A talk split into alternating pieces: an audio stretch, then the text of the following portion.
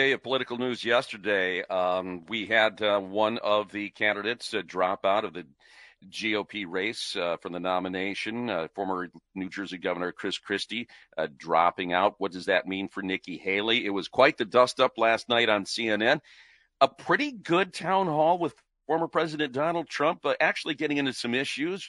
Uh, pretty informative, not quite the unbridled rally that he's done before. Let's talk about it all, including some new polling numbers in the Senate race from Detroit News with John Sellek, founder and CEO of Harbor Strategic Public Affairs. John, good morning. Good morning, Guy. I was going to start off by complaining that you were in Las Vegas while we're suffering from snow, but I just looked on the weather and it's only 39 degrees in Las Vegas this, this time of day, so I feel better. so you're good with it. I know. Yeah, right. It, and actually, we're the only people that feel comfortable around here. Uh, everybody else is, is, is griping up a storm.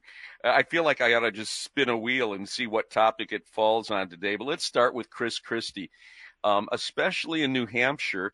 Um, Nikki Haley's the second choice in a lot of the polling for Chris Christie with his exit. How much of a bump could she get in New Hampshire, and and will it be consequential?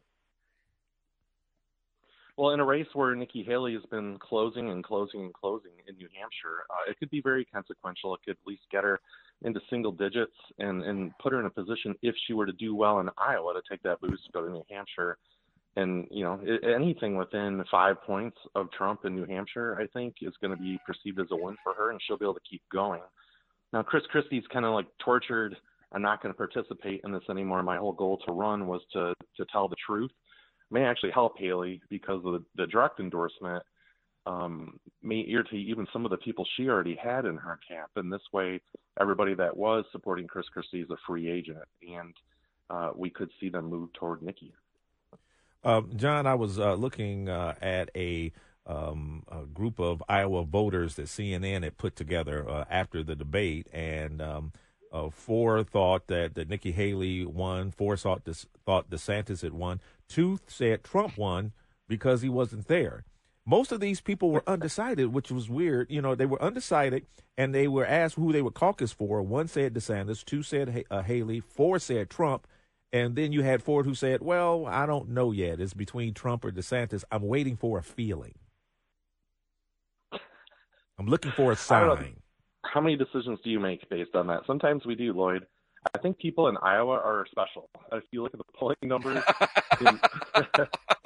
they are they are unfortunately trained and groomed from birth, uh, generations to expect to be wooed and given uh, free hot dogs and um, get to be part of the thing. And the longer you're undecided, the more attention you get. I'm not saying that's it's that brutal for these people, this kind of decision process. But in Michigan, the voters, to me, in the polling that came out in the Detroit News this week, understood right now that there's a choice, and so they have to make a choice. It's between Biden and Trump. Sure, there's a few percent that go for the Green Party um, or Libertarian, but they're really making a choice based on this, the, these two people in front of them. They didn't go to you know 25% undecided like we saw in the Senate race.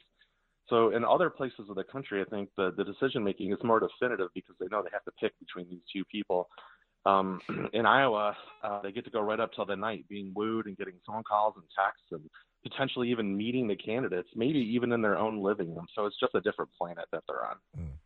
Uh, John, I watched the debate yesterday and I took notes and everything, and then I thought, what am I doing? It seemed like an exercise in futility because Trump is so far ahead. Even him having the town hall, I mean, what for? It seems like he could do anything and he's still the leader. So is it decided already? Yeah, in Iowa, it really does seem like the results are, are baked in.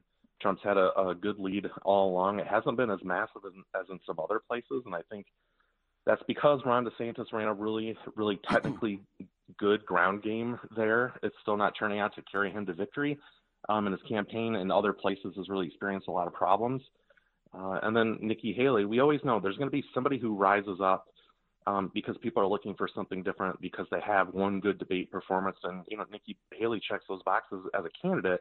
Those things have happened for her. So we kind of expect to see like a cluster top three. But again, like I said, Iowa being another planet, this is unlike anything anybody in Michigan's ever experienced. That people are just gathering together in caucuses and schools and um, people's living rooms and basements and casting these votes under the pressure of everyone else looking at them. That's not how we do this normally when we go to the ballot box. Um, so it'll be a, a turnout issue. Who gets their voters to turn out? Who not only can have the technical expertise to get their voters to turn out, but whose supporters are actually motivated to come out. And across the board, at every point, Donald Trump's voters are those who are the most riled up and, and willing to go out in the middle of the snow and cold to cast their vote. John, two quick questions for you. One, can Chris Christie do a direct endorsement of Nikki Haley, or did that end with that hot mic moment yesterday when he said she's going to get smoked and that she can't deliver a return on her investment? I take him at his word right now that he's not going to endorse. I think he's going out thinking that he's on some kind of principled level. In part, that's for his conscience, okay. maybe. Um, in part, though, it's because he wants to go back on TV, and so we have to see him every Sunday on ABC or wherever being a talking head again. And I think that's what he'll return to being. And I, I I'm cynical enough now, guy. It, it was that hot mic moment an accident. I mean, he got to say what he really thought, and then he got to go out and look like a statesman later. Yeah, I, and the other question: the, the, Senate race, Detroit News with word today that uh, in the uh, head-to-head matchups against Elissa Slotkin, the three Republican leading Republican candidates, Craig Rogers, uh, Peter Meijer, all seem to be running neck and neck with her. Maybe James Craig has a little bit of an advantage because of name ID, but 27% still undecided. Are you surprised that it's that uh, close at this point? I am. It's an eye-opening thing for the Democrats to have a candidate that they see as a superstar um, already, and to have that candidacy almost not matter. That it's basically what's happening um, in people's minds is they're focused on the presidential race. No one has really tuned in or seen the U.S. Senate race. How, how would you know who Elissa Slotkin was in other parts of the state other than the circle that we draw around Michigan or around Lansing? which is one of our smaller media markets in the state. She's got a long way to go to educate people, but she's got six million dollars in the bank. I mean, she unfortunately is going to take a lot of negative uh, uh, media coverage simply because uh, people thought that this was sort of like a handoff from Stabenow to her, and she's been treated like a superstar amongst the political insiders for quite a while. Now you meet the realities of what happens at the presidential level with the top of your ticket and President Biden's failing, and that people just don't know you yet. So I'm sure they're like grasping onto their chairs tightly, but she knows she has a lot of money to go out there and start explaining who she is whenever that's going to happen. So voters just don't know anything about the Senate race yet, and they don't know anything about any of the candidates yet. This is not super unusual. I went back and looked at um, the last time we had an open seat, Gary Peters versus Terry Lynn Land. You would think that people know who Terry Land was or Gary Peters. They had all been in elections for a long time, and they were tied in the 30 per 36 percent range yeah. at this time in that election. So we got a ways to go. Very good, John. Interesting times. Uh, we will know in four days after those crazy folks in Iowa caucus, and and you know the weather could play a big role there. Uh, yep. Maybe some help for for Nikki Haley or, or Ron DeSantis uh, coming from Mother Nature. We will check in with you once that happens. We appreciate you, my friend. Thank you. Have a good time, guy. All right, sure will. Uh, listen, when we come back, uh, we're going to have guys' favorite things, kind of like Oprah, but more expensive because I don't have any of the stuff to give more away. More technical. And, and, and, a little more technical. Uh, we'll get into that live from CES in a moment. You know, I hear from the inside outside guys a lot about not forgetting to swap out the filters, especially during the winter months, because it can really make an impact on your health uh, if those things are, are gunky and nasty. And I ran into my friends from CNC Heating and Air Conditioning, and they want to be the ones to help you with that and everything else that comes with heating and cooling your home. They say, you know, it will help you breathe easier, decrease the dust in your home, make cleanup easier.